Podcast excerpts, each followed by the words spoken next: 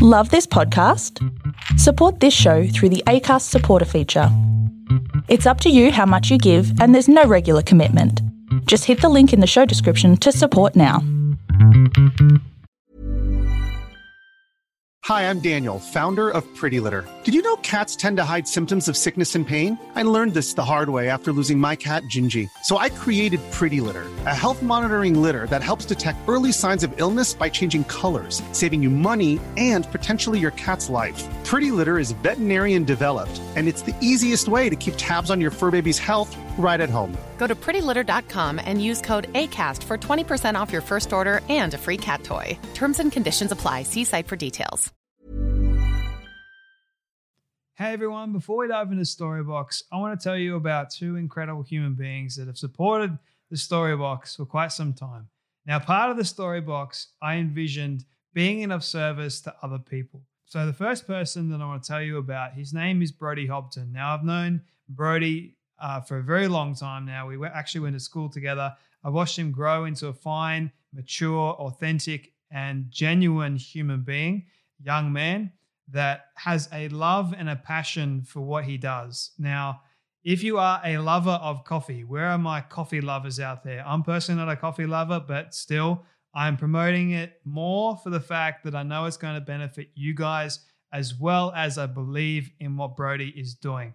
Now, he's a local business owner out of Western Sydney who is passionate about people and coffee. He believes that there is this unique power with bringing people together through coffee.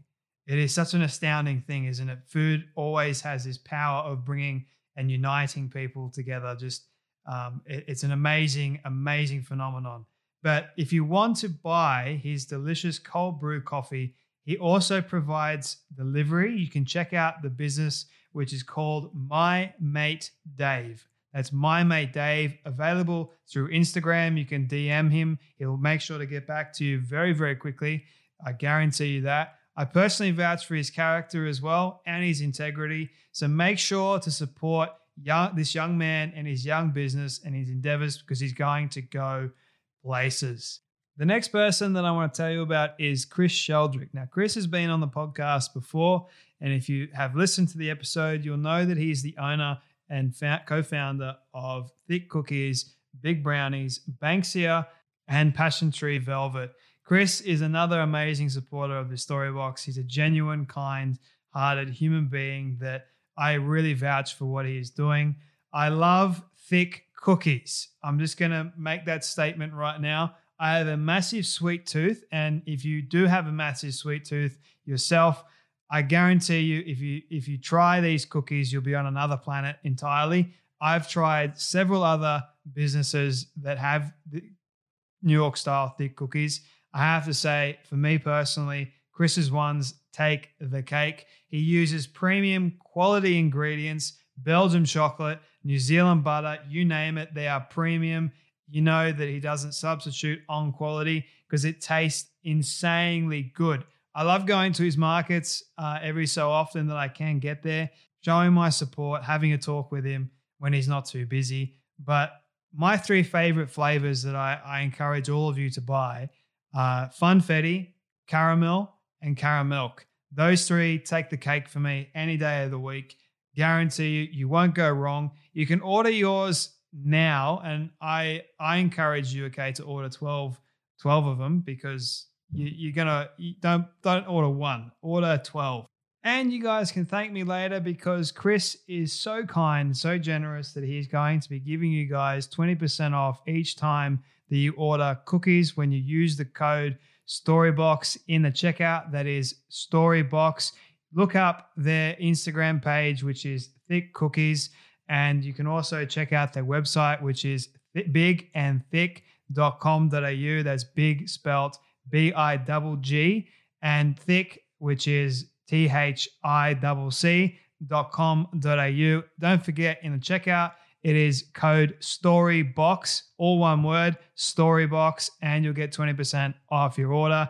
Also, while you're at it, make sure to purchase their new cookie, which is a matchup between, get this, Master Foods, tomato sauce, and the cookie It's like tomato sauce in a cookie. Uh, I know it sounds weird, but it works. so try it out today. Get yours, and I hope you enjoy it.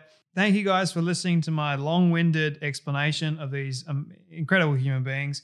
I hope that you guys really show some kindness and support them as best you can, especially during this time. But enjoy them.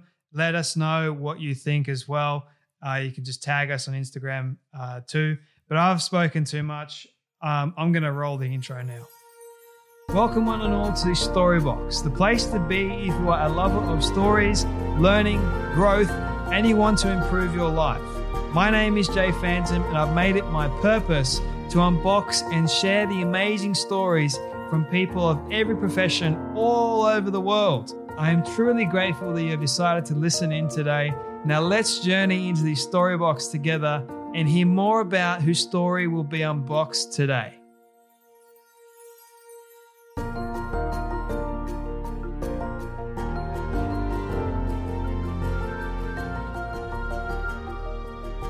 Your kindness might cause you to lose some people, but stay kind. Though if you lose them because you were kind and nice, it's their loss, not yours. Welcome back, everyone, to Storybox Podcast. I'm thrilled to have you back today because I have a very exciting, a very in depth conversation for you today. Um, my guest is none other than Najwa Zebian. Now, if you don't know who Najwa is, she is a Lebanese Canadian activist, best selling author of three books. She is a world class speaker and educator. Her passion for language was evident from a very young age as she delved into Arab, Arabic poetry and novels.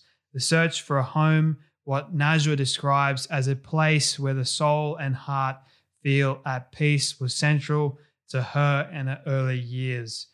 Uh, when she arrived in Canada at the age of 16, she felt unstable and adrift in an unfamiliar place. Nevertheless, she completed her education and went on to become a teacher as well as a doctoral candidate in educational leadership.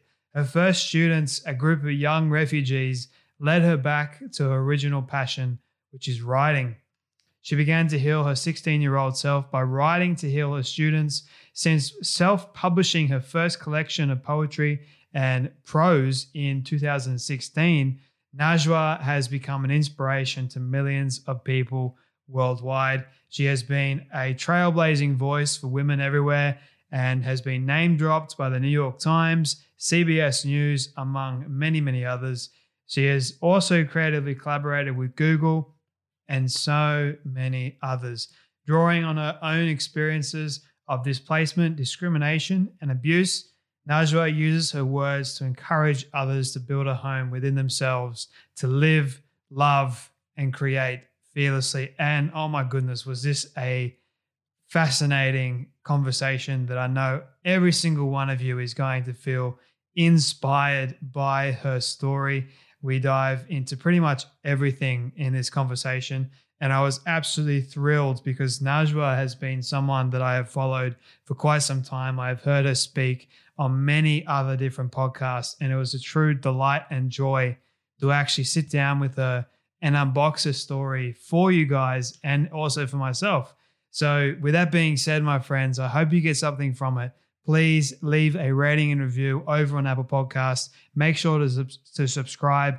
Also, um, if you do want to leave a donation, you can do that over on the Storybox podcast um, under the sponsorship page. Just click the donate button. Any amount is greatly appreciated. And I'm thankful to each and every one of you that continues to return each and every week to support the show, but continue to share, everyone. Keep building this community. Um, thank you all so much. Now, you know what time it is. It's time to dive into the story box and hear the amazing story of the activist, the world renowned speaker, Najwa Zebian. Thank you so much for this beautiful introduction. You're more than welcome. And, and thank you so much for making the time to be on my show today. Like I mentioned off air, that I have been looking forward to this conversation for quite some time. Your work has been an inspiration to me. I've listened to a lot of your interviews and I was I just had to reach out and I had to speak to you as best I could. So thank you so much. Um, before we dive into your backstory and everything that you do, I normally have one question that I love asking all my guests, which is what does success look like to you? Mm. I believe that success for me looks like being myself authentically in every meaning of that word. I know people use it nowadays just randomly, but I think to have the courage to genuinely be yourself against anything around you, whether it's culture, religion, your workplace, any kind of environmental external factor to you, the courage to be yourself and fight against that when you have to, that's the definition of success for me. It's not about um, adhering to that image of what those around you think success means. It's not about reaching a certain stage in life. It's not about making a certain amount of money. It's about you having the courage to say, This is who I am. This is what I want in my life. I know that it will definitely upset some people around me. I know that it will take quite a bit of unlearning for me about who I am, who I was told I was supposed to be, but I'm going to do it because that's what's important to me. When you reach that point, to me, you're already successful. When did you, when were you able to actually reach this point for yourself? Was it this gradual thing over yeah. time? You still work towards it today, or did you have this catalyst moment somewhere in your life? I would say there were many catalyst moments in my life, but most of them happened over the last four or five years since I began writing again. Um, because everyone thinks that change happens in this magical moment. It's like the ending of the movie where you're like making the biggest realization about your life and you're like, now I'm going to do that.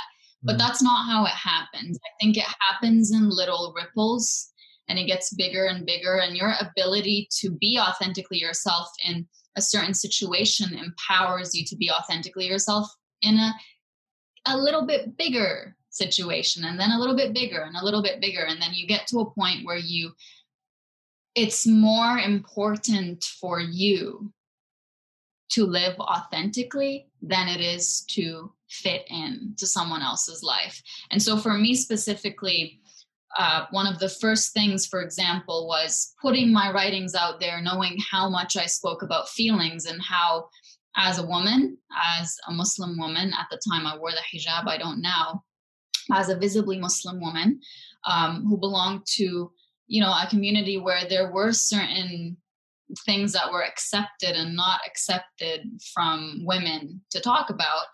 Um, one of the first steps was putting my writings out there and say, you know what? This is how I feel. And, you know, you could judge me for it. You could say I'm too sensitive. You could say, like, where did you experience all of that? Like, did you get into a relationship without being married for you to, to be experiencing these kinds of emotions? Like, certain things that were really shameful or considered really shameful having the ability to say this is who i am through my writings and not care about what everyone around me thought of me or whether I had the right to be speaking that way or not. That was a big catalyst for me um, because it began with that internal force saying, put it out there. And then it transformed into people from all around the world saying, I feel the same way. And all of a sudden, as I'm telling people you're not alone, they were telling me you're not alone.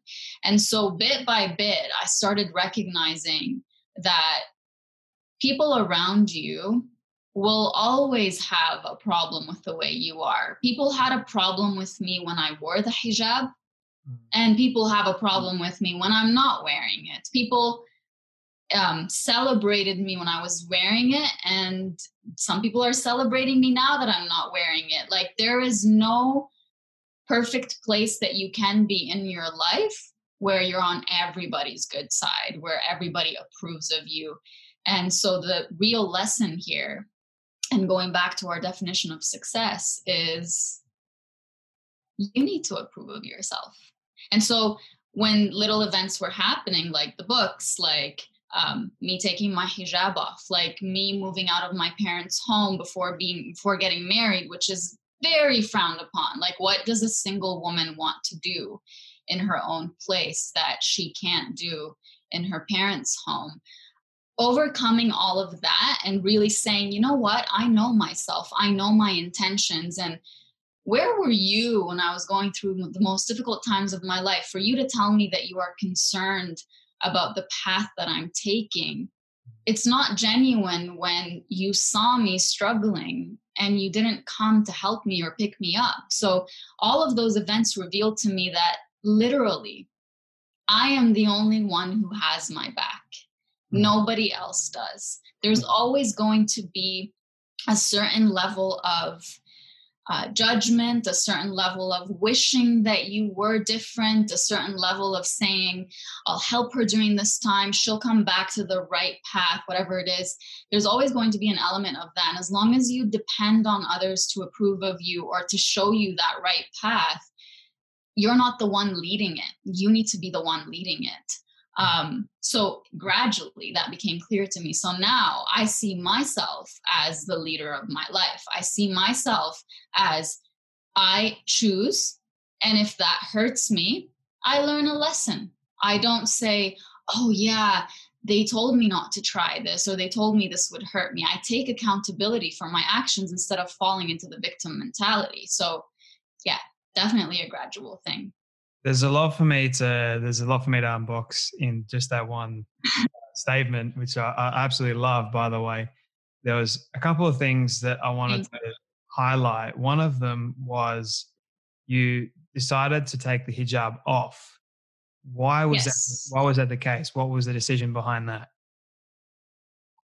Hmm. So I started wearing it when I was very young. I was in grade seven. I lived in Lebanon at the time, and um, everyone around me wore it. I was attending an Islamic school, and basically, to be a good girl, um, that was one of the ways where you got closer to God. And, you know, my older sister wore it. I wanted to look like her. It was very normal, for lack of a better word, to see women covered. So, they weren't looked at differently in any way where I lived. It was predominantly a Muslim community. And so um, after moving here at 16 and seeing, I mean, I wasn't aware that I was being looked at differently because for the longest time I wasn't looked at differently. So when I came here, I just automatically assumed that people were treating me differently because something's wrong with me. I didn't think it would be the way I chose to dress. And then I had an incident on the bus to university when I was 19 years old, where I was I was wearing a white hijab, I was wearing a long, nice long skirt, and uh, this older man was staring me down the whole way. And he was I remember like distinctly his body was covered with tattoos and just he was staring me down the whole way. And then when the time came for him to get off the bus, he looked back at me and said, you know you're in Canada, you don't have to dress like that. And that was a life changing moment for me because immediately I started crying. I, I couldn't, first of all, he didn't give me a chance to speak up for myself because he said that and jumped off the bus. And then I expressed my frustration and anger and hurt through tears. And then I remember later that day just reflecting back on all the experiences in my life that could have potentially been because I was covered. And I asked myself, do I take this off so that I could avoid this kind of judgment or this kind of treatment? Or do I continue to wake up every morning? Because my hijab was kind of like a safety blanket for me. It wasn't something I was ready to let go of, regardless of the thought behind it, the purpose behind it. It was something I became comfortable in. Mm. And to feel so suddenly like it was being robbed from me was, it didn't feel good. And so I said, do I take it off, look like everybody, avoid this kind of judgment? Or do I wake up every morning and say, I am courageous for choosing to wear this? And so that's the choice that I made. And then over the years, so I became a teacher at 22, I began teaching and I started getting called into classrooms and you know i i loved writing i loved, loved expression but the first thing they would ask me to talk about was my hijab and why i wear it and just to bring in that diversity and inclusion and teach students about like being open and being understanding not being racist not being islamophobic. And even though i love talking about those topics i always felt like there was more to me than just being covered. And the more i spoke about it and about how it's it's just it's a label. It's something that a person can choose but it doesn't really label the person as a whole. The more i talked about that the more it became clear to me that the image of myself that i'm projecting into the world is not the image of myself that i see. Mm-hmm. and i had one really powerful moment uh, one day where I was reflecting deeply on my journey, on where I am in my life and where I'm headed. And, and I started imagining a biography being written about me a hundred years from now. And I looked at the page in my mind and it would start with Najwa Zebian changed the world by it's like this or that, by helping people heal, by all these different things. And then and then it dawned upon me that the picture that I saw I wasn't covered in it. Mm-hmm. And so immediately that initial feeling I had that I'm not projecting the right image of myself into the world, that was solidified. It was no longer just a feeling, just a phase that I was going through. It was like, you know what? This is a change that you know you need to make for yourself. And you just have to start somewhere. And so that's when I started reflecting on um, how life would be without it, how it would be perceived. Because at that point, I had people were aware of me. I had published two books at the time, I was working on my third, and people really attached that label of being a Muslim author to me. And and I never liked that, to be honest with you, because it felt like that label um, overpowered all the other labels. I love writing. I love helping people heal. I don't care if you're a man or a woman. I don't care what your gender identity is. I don't care. I don't care what your religious affiliation is, what your political views are. Everybody goes through struggles, and I want to help everyone. So the fact that that was always thrown at me and I was defined by it really got to me. And so I decided just like that day when i decided that courage would be to continue wearing it every single day now i told myself now courage is taking it off because you don't see yourself wearing it anymore. And you see your value as a woman is not dependent on how many inches of skin you cover. So that's that's where that happened. That truly is beautiful and i love the way you described how you know wearing it or back then was perceived as being courageous, but now taking it off is more courageous. And I think for me and my life and finding out my own identity, it happened very recently, like last year. Like everything just sort of mm. collapsed on top of me. And I've mm-hmm. been through I've been through a lot of pain, like physical, mental, emotional, sexual abuse, all kinds of mm. stuff. So there's a lot there was a lot for me to really heal and last year just mm. all just collapsed. And i was sort of like who am i? Who do i want to be? Mm. where am i going in life? And it was actually one person asked me a simple question. He's like why do you want to work in this place? That sort of got my my brain it kind of reminds me of sparks of the phoenix you know like where you want to go in life. Yes. those, those little those little moments that just are a spark or catalyst for the much greater. And um, on the train ride home, I was just like, well, I want to, I want to help people. I want to help people heal their own pain, very much like you, Najwa. Yes. Because you're very right. Mm-hmm. We're all human beings. We all go through struggles. And I don't care, you know, we're all created equal. We're all human. We all got blood. We've all got, you know, mm-hmm. skin, bone. The only thing that makes us different, and I think it's beautiful and unique at the same time, is our personality.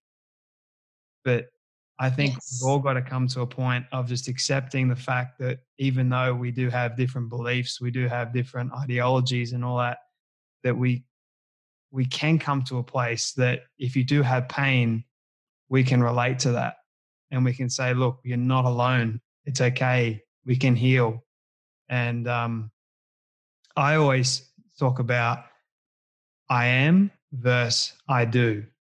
And for such a long time, I kept telling myself that I am this person when I really wasn't, rather than I get to do that. That's not my that's not my identity. That's not who I am. That's what I get to do in life. Who I am is my character. Who I am is my my beliefs and my integrity, my character. That's all who I am. And I think that's an important distinction to make for, for so many people. But sorry, I'm, rambling a little bit. But what I want to ask you is why do you think, why do you believe in in your experience over the years? Why do you think it is is hard for people to sort of live their authentic self? Hmm. I think it's because they're afraid that being their authentic self will make people not love them or will, make people walk away from them. Because our biggest need from the moment we're born is to feel loved and to feel like we are a part of something to feel like we belong. And many times like think of this. I don't know if you're in a relationship i don't know if you've been in a relationship but to the people listening when you are in a relationship and say your partner does something that really hurts your feelings, at first you're angry. You're like, how could he or she do this? How could they hurt me this way? I'm going to confront them about it. The moment you think of confronting them, your knees start to shake because you know the consequences of you speaking up. Mm. You're afraid of telling them that something hurt you when you have fully have the right to feel hurt you're entitled to your feelings, but you're afraid, and you might choose to not speak to them about it and choose to make compromises at, your own end simply because you know that one of the possibilities of you talking about it is them leaving mm. and you don't want them and i so i believe that the biggest thing that stops people from being their authentic self is fear of being um, pushed away fear of being shamed, fear of feeling like you're on the wrong path. But it, at the end of the day, all of those options, all of those fears are a direct result of you defining your worth by how others see you, by how much love others believe you deserve based on what you do, based on who you are, based on. So you're putting your sense of worthiness based on what others choose to do about the way that they see you. Mm. That's the problem. Once you let go of that and stop seeing yourself through the eyes of others and ask yourself genuinely, what do I think of myself? Not through anyone else's eyes. Let go of rules, let go of culture, let go of religion, let go of tradition, let go of um, you know that ideal life that those around you have built in your mind like you get an education then you get married then you have kids you have this many kids then you live here you make this much money. Let go of all of that. You as a human being right now i don't care what designer clothes or clothes you're not wearing i don't care about what the the physical features or things that you have surrounding you are you as a human being with this heart and soul and brain that you have. What do you think of yourself? And just the thought of that makes people cry sometimes because they don't know. Mm-hmm. they've been defining themselves for so long through mm-hmm. the eyes of others. I am not good enough. Good enough for who? Yeah. Good enough for what? What does that even mean to say i'm not good enough? What are you not good enough for and who are you not good enough for? Once you really ask yourself that question, that's when your journey of coming back to yourself begins. Because now you're going to discover who you are and you're going to discover what you think of yourself and you're going to discover all the things that you've done and said that you need to forgive yourself for, be compassionate with yourself for. You're going to discover all the people in your life who don't belong in your life, all the people in your life who, you know, have taught you that you need to be a certain way for you to be worthy. And so all of that begins with that question What do I think of myself? What do I believe about myself? What do I think about my worth? And just genuinely answer those questions for yourself. Mm. And I think for a lot of people, it's also fear of missing out, fear of loss, and what that actually looks like for them. Because I had those, yes. I had all those fears, and I'm only I'm only 24. And what I will say mm-hmm. to a lot of a lot of people, you know, I went on the journey. It was the hardest thing that I've ever done. It was painful. It it opened my yeah. eyes to a lot of fears that I had in my life, and I had to really dig deep and do the work, and really uncover some things that I had buried for a very very long time. That was my choice, and when I uncovered them, it was like why were they why did i bury them in the first place and it was very yes. confront, it was very confronting and i was it was almost like this i was like this little small person confronted with a massive massive dragon in front of me if i was to paint a picture and i had no weapon at all to confront this dragon and the dragon was had like heaps of heads and it was staring at me in the face, all these eyes, all of these heads as well, just directly at me. And I was like, what do I got? What have I got? I've got my bare strength. That's it. Kind of like the Her- Herculean um, fighting the Hydra, kind of like that.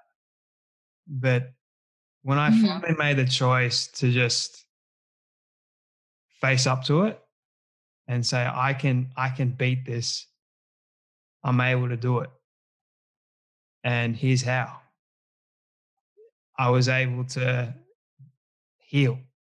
And it does take time. Yes.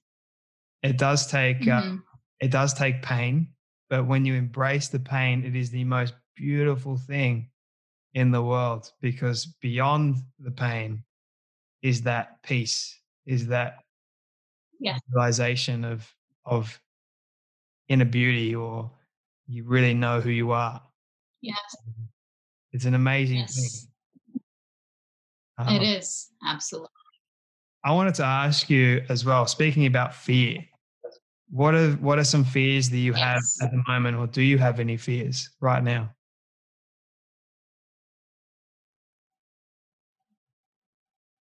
Hmm. I, feel like because I've I've gotten to a point where I know what being my authentic self looks like.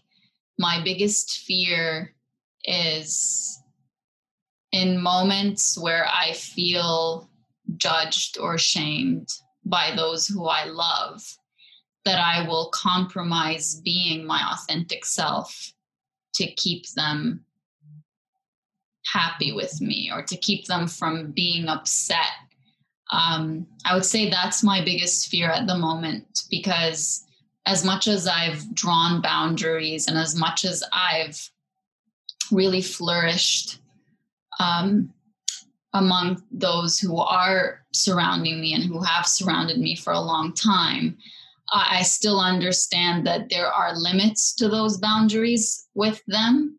And it's like you have to draw a line between knowing what to share with others knowing and knowing what it's is not their business to know about you. Because I, i've always had not up to this point in my life but i had always had this need to let those close to me know what i'm doing and and in hindsight it was a way for me to get their approval like this is how i'm filling my time this is and now it's like the real lesson is about learning what is mine to keep and what do I need to share. Um, versus what do I what am I used to sharing? So it's it's it's this dance between um, reverting back to my old habits and old ways and embracing this new person that I am. So, so my fear is not honoring this new person that I am and betraying myself in a way. Yeah. Mm. I, I kind of understand that as well. um, it is a very, very difficult thing to I'm not afraid to be vulnerable. And one of the things that I've learned about doing this is I am a new person. All the old stuff happened for a reason. And yes, all, all the pain that you and I have probably been through over the years, that was all there to bring us to where we are today. And, you know, we still go through, I still go through pain.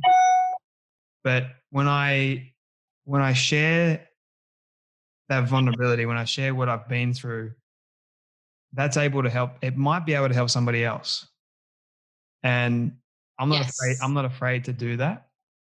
And whatever I've been through, doesn't matter what it is, I'm comfortable with sharing it.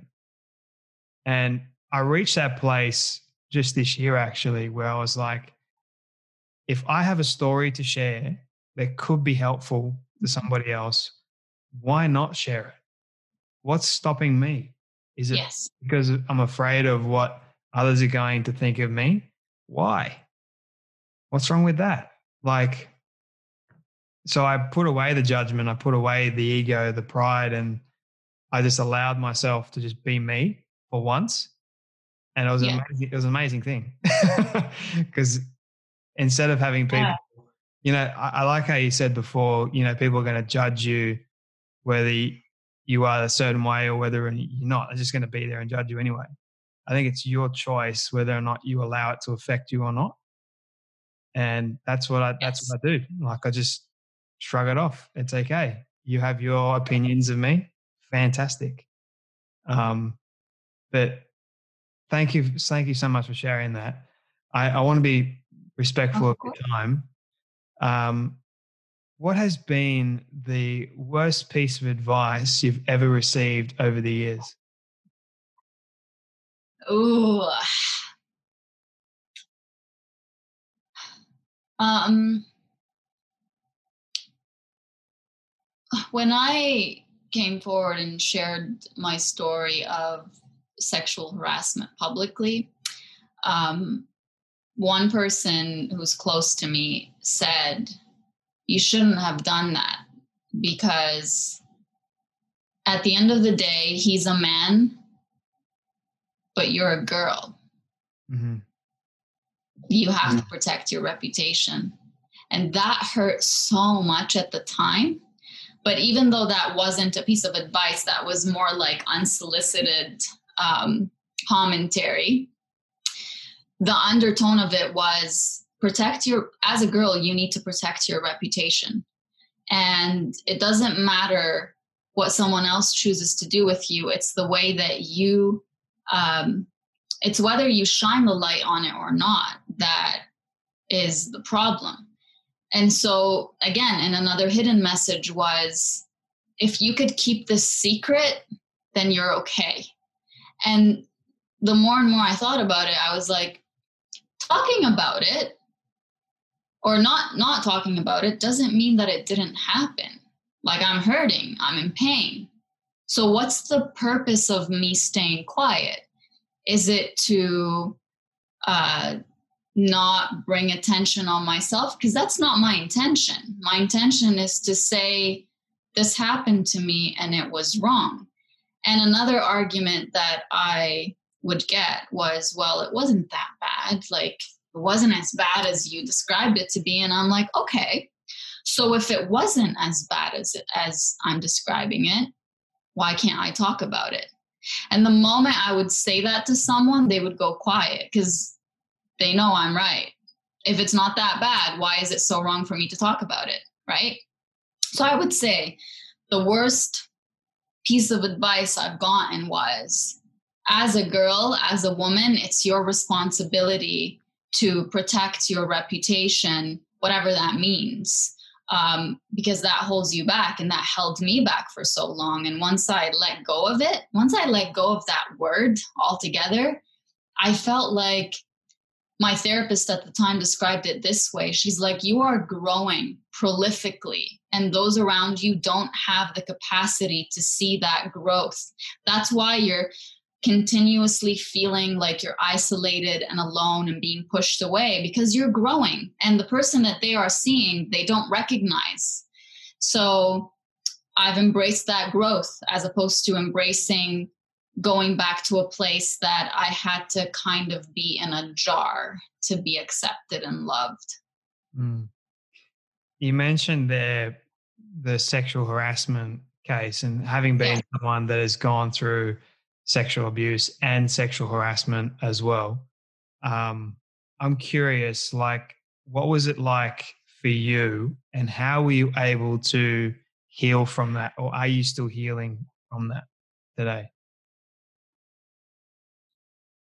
Um, so it definitely wasn't like I feel like to a certain extent I have gone through going over it a million times. I've gone through all the arguments I had in my mind where I blamed myself or where I was waiting for an apology or where I was waiting for someone to say, I believe you, or waiting for someone to say, yeah, you know what, that was bad enough. You should have spoken about it. Waiting, waiting for anyone's approval other than myself. I've gone through all of that. And the experience itself was so painful and so traumatizing in a way that it changed me as a person to my core. And I think it just really woke me up to who are you? What do you accept? What don't you accept?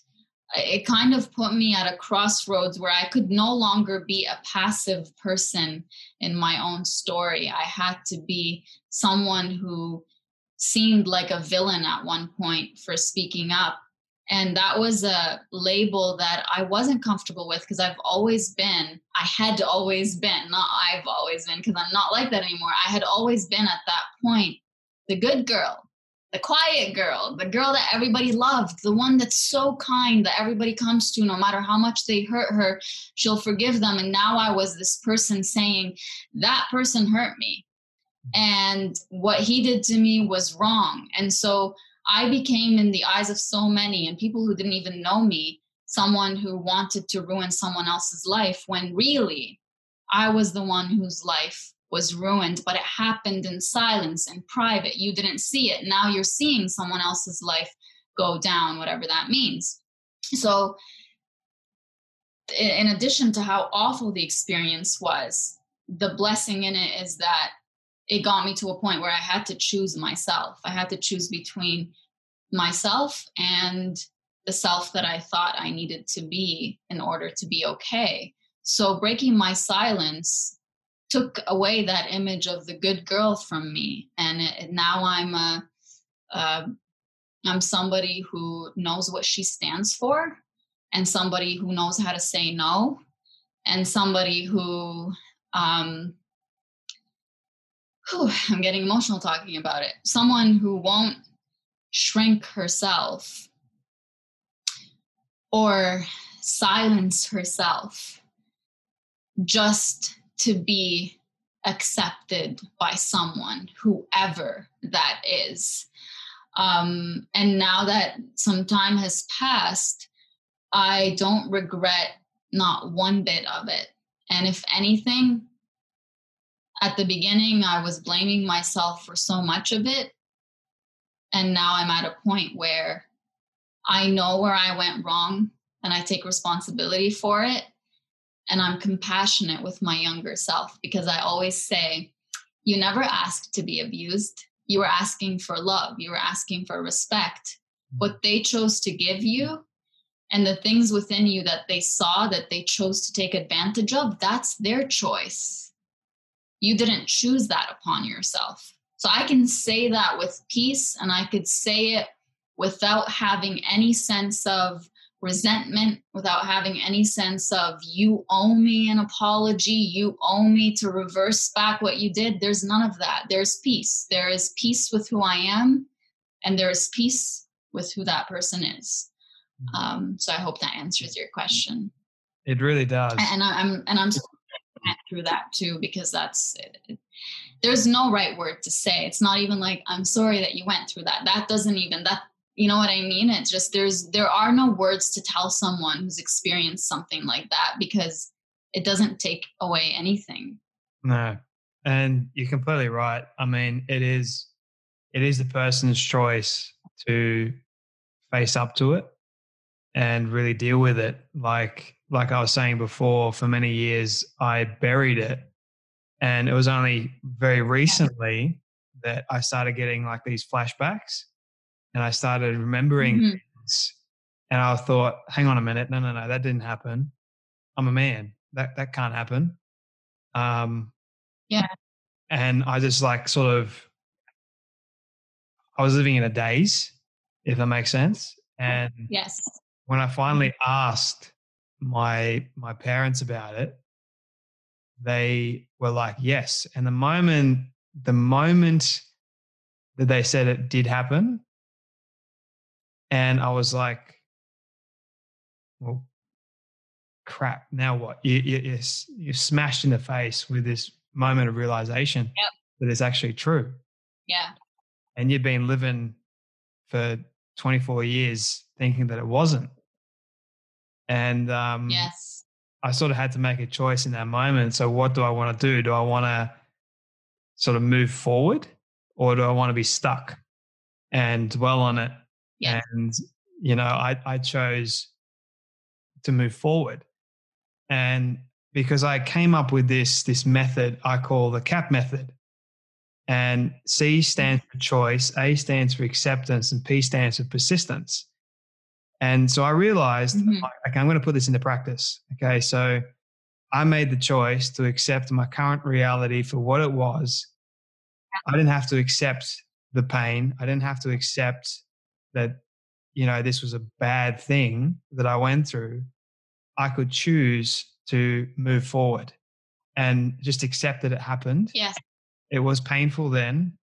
It was painful for a little bit now. Now I'm going to be persistent with not allowing the negative to keep coming back up inside and swallow me whole. I'm going to use this now yes. to help others that may be struggling with a similar thing that may not know how to get past the pain or the struggle or the hurt because it is a very difficult thing. Mm-hmm. You know, I'm I'm I'm very different, but trust me, I've been through the pain. I'm one of those people that I made the choice early on that I don't have to stay here. You and it's the same for everybody else. You don't have to stay there. I know it is a difficult thing, but once you make that choice to accept that it did happen then you can start working on finding that inner peace. I've found that inner peace right now. It is amazing. but you don't ever have to apologize, Najwa, that I I wouldn't change anything for the world. Any of the pain, nothing. Because it's made me into the person that I am today. And it's enabling yes. me to live the purpose that I was, I believe I was born to live. So I appreciate you saying that though.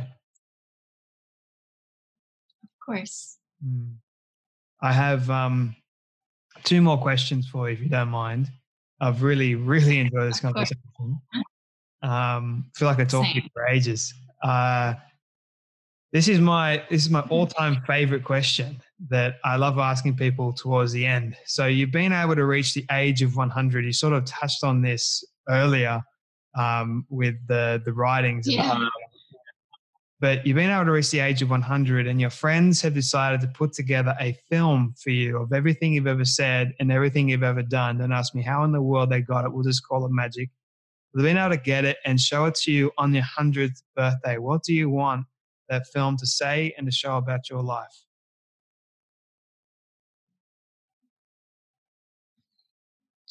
I want that film to show me as someone who had a big heart, who didn't define her worthiness by what others chose to take from that big heart, but by what she had in that big heart. I would want it to show me as a strong, confident, independent woman who refused to be confined by anything that she didn't believe in, who refused to compromise her morals and values when it comes to how we should be as human beings towards one another, regardless of any label. Um, I would want it to show the love that I always had inside of me that I wanted to spread genuinely towards anyone who needed it. That's what comes to mind. Mm. That's a beautiful legacy to leave behind. My thank you.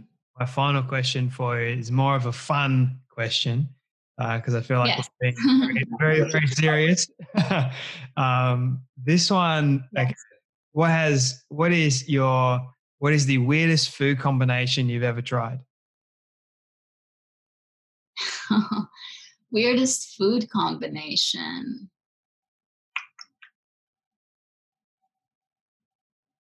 Mm.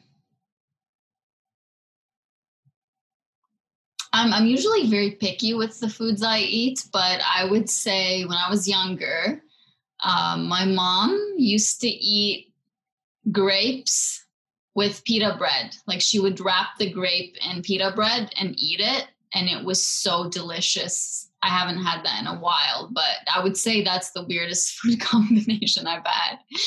I need to try that sweet and so try it. Yeah, yeah. It's like a fruit with bread. Like I know we eat jam and stuff, but it's different. Like a full grape with wrapped in pita bread. Just try it. Okay, I'm gonna have to add that to my uh, ever-growing list now because I'm a huge fan of like and all that sort of stuff. But I'd never heard of putting a grape with pita bread. That's amazing. Okay, um, my Najwa, thank you so much for your time today. I, I really have enjoyed this conversation. Where can people find you, connect with you, and learn more about your amazing work?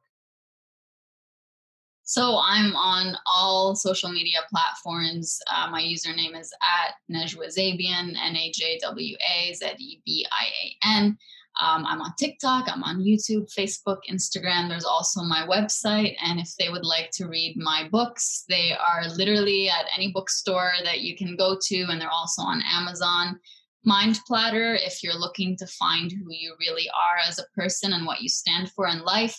The Nectar of Pain, if you've gone through any painful experience and you just want someone who says, I get it.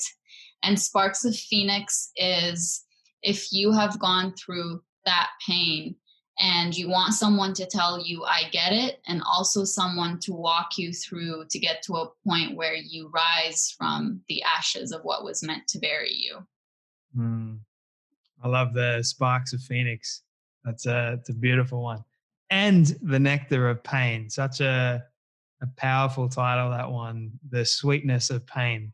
Just the yes. amazing thing Najwa, thank you so much. You had mentioned earlier, just very quickly, you had mentioned earlier that beyond the pain, there's so much. I would say through the pain, there's so much. You have to go through the pain. You have to you have to see it through as opposed to just keep telling yourself there's better on the other side. There's better on the other side. There's better within.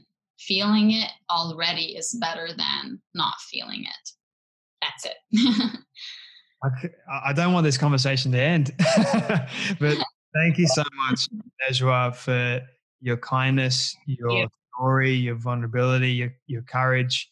It's really has it's inspired me and it's challenged me today. So thank you once again for coming on the Storybox podcast. Thank you for having me. I really enjoyed this, and I hope that whoever listens to it, they can grab some healing I don't like this part because it means that sadly we have come to an end of yet another incredible story. I just want to say thank you to all of you for tuning in and listening to our guest today.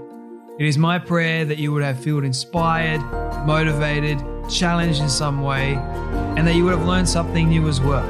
If you'd like to hear more amazing stories like this one, you can do so now by searching up the Storybox on any podcast platform. It's that easy.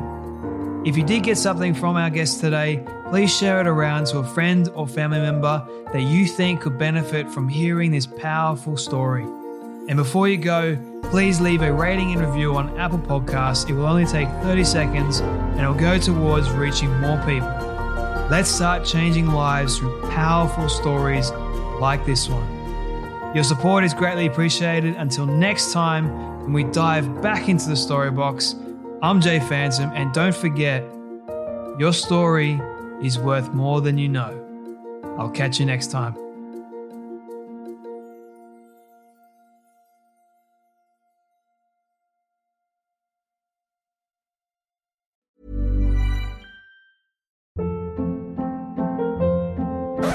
Hold up. What was that? Boring. No flavor. That was as bad as those leftovers you ate all week. Keke Palmer here, and it's time to say hello to something fresh and guilt-free. Hello Fresh. Jazz up dinner with pecan-crusted chicken or garlic butter shrimp scampi. Now that's music to my mouth. Hello Fresh. Let's get this dinner party started. Discover all the delicious possibilities at hellofresh.com.